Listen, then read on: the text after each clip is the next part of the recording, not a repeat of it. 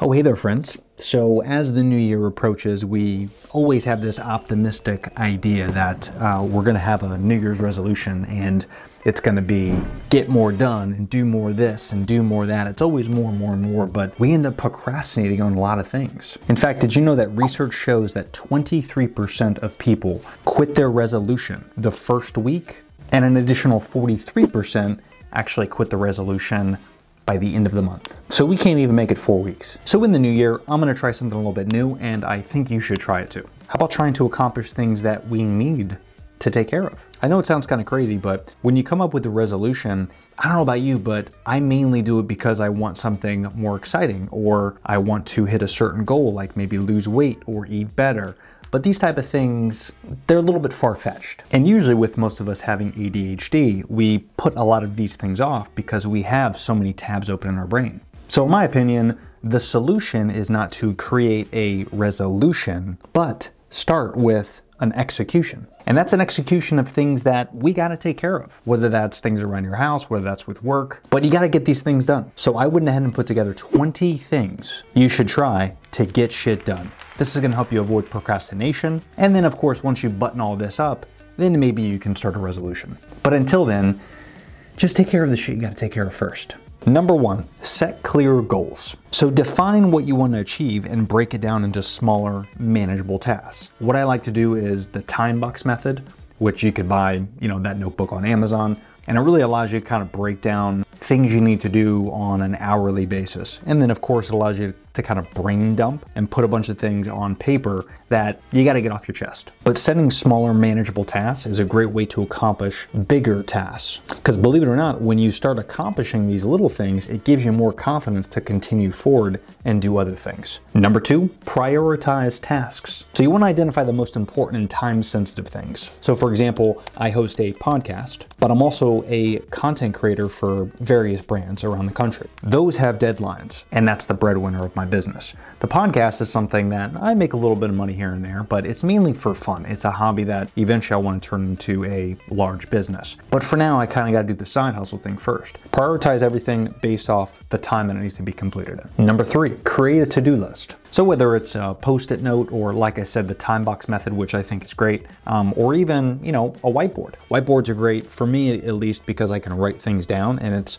something a little bit more tangible as opposed to putting it on my phone. You could do that type of thing, but unless you put a calendar reminder, sometimes we're not in the habit of checking our phone. And then once we are on our phone, what happens? We look at the notes app, we say, oh, I gotta do this and that, but then hey, while I'm at it, let me open up TikTok. So the more you can get away from your phone, I think personally, it helps me a lot more because then I don't procrastinate as much. Number four, set a timer. So whether it's on your phone or I have the Alexa smart devices where you can set a timer. And that way, if you have a certain task that you need to get done or a reminder, she'll go ahead and let you know. And again, this is just another great way to get away from your phone. In fact, there's a great method called the Pomodoro technique. It's 25 minutes of work, five minute break. 25 minutes of work, five minute break. And this way you're actually getting a lot of work done, but you're not burning yourself out. So maybe you can go outside, take a little walk, get away from your computer for a second, lay down, do some stretching.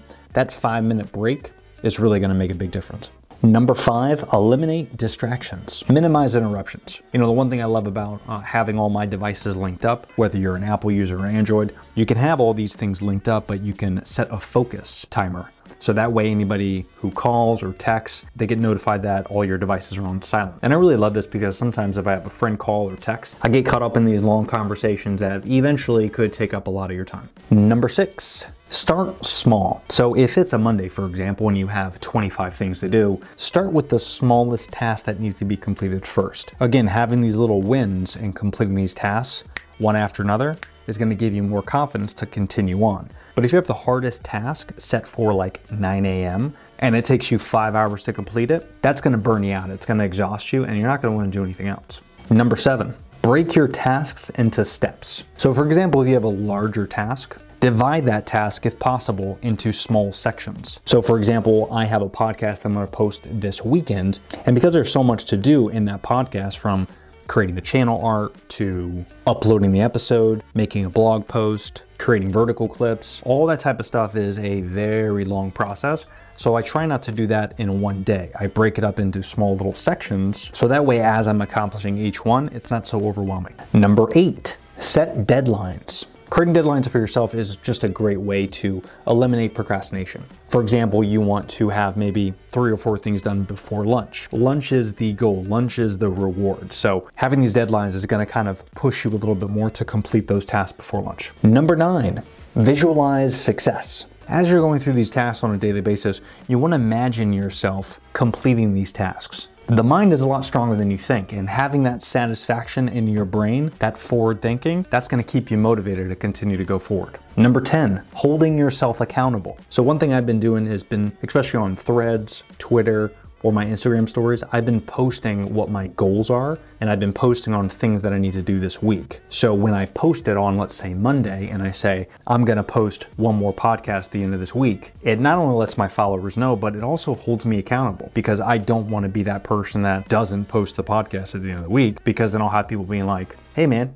Where's the podcast? Maybe it's just something telling your spouse, telling your family member, telling a friend. You want to do whatever you can to hold yourself accountable. Number 11, use positive reinforcement. So you want this to be something incremental than what we talked about before for lunch being the reward. But maybe it's something like if you complete all your tasks this week, you're gonna do an Uber Eats to Chipotle. It's something that gets you excited because that's just gonna set you up for success. Number 12, probably my favorite, avoid perfection. In my eyes, there's no such thing as perfection, but there is progression. So if you're not so hard on yourself about your video being perfect or your workflow being perfect, if you could just focus on those little wins and creating yourself little tasks, that's gonna go a long way. Number 13, manage your energy you should work during the most productive hours that's best for you. For example, I'm most productive in the morning. I wake up in the morning, I take my dog for a run, sometimes I work out, I do the cold plunge, sometimes I even do the sauna. That kind of gets my blood flowing, it gets my creative juices going. And then right after that, that's when I get the most work done. Of course, after I showered, that's when I get the most work done. Number 14, Stay healthy. Easier said than done, I know, but you want to make sure you're getting enough sleep, you're eating well, you're exercising, you're maintaining a good physical and mental well being. Again, not only is this going to help you accomplish your tasks efficiently, but it just should be good practice for you anyway. Because if your mind isn't right, your work isn't going to be right either. Number 15, learn to say no. This is a big struggle for me because I've always learned take every project, hustle, hustle, hustle. But then that's not always the best solution because A, you'll probably get burned out. But B, which is probably the most common here, every single time that you say yes to everything, you end up procrastinating on other things. You're not Superman. You can't do everything. Neither can I. If you take on too much at a time, like a server carrying dishes, if you can't handle it, you're gonna end up dropping everything. And like our man Ron Swanson said, don't half ass two things, whole ass one thing. 16. Seek support. So, whether you're discussing goals with friends or family, but you want to have some sort of support system that's going to help you not only stay away from procrastinating, but it gives you that little encouragement that you might need midweek or midday. 17. Mindfulness and meditation something I struggle with, but trying to practice some sort of mindfulness techniques, whether that's breathing exercises, yoga, or again, if working out's your meditation, that's okay too. But something to kind of get you away from your devices a little bit so that we can kind of reconnect with yourself. 18, tracking your progress. I like to document everything. Sometimes I post it, sometimes I don't, but tracking your progress is important because if you can go back to where you were a year ago or two years ago or three years ago and look at where you're at now, you might forget that. So having a log of what you've accomplished so far sometimes gives you a little bit of a boost of energy and productivity that you might need. Number 19, use technology wisely. So, of course, there's some great task management tools, but also be very careful of those because, again, similar to how your brain works, if you have too many tabs open, you're not going to get anything done. So, if you're working on Asana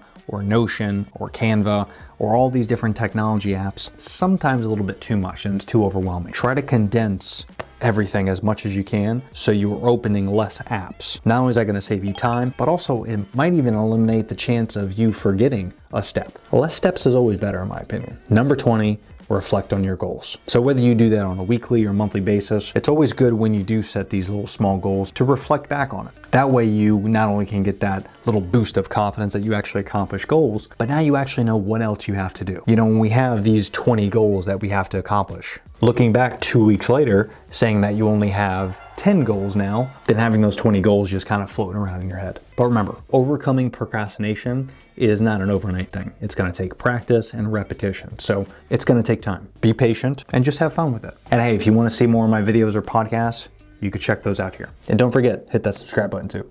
See you later.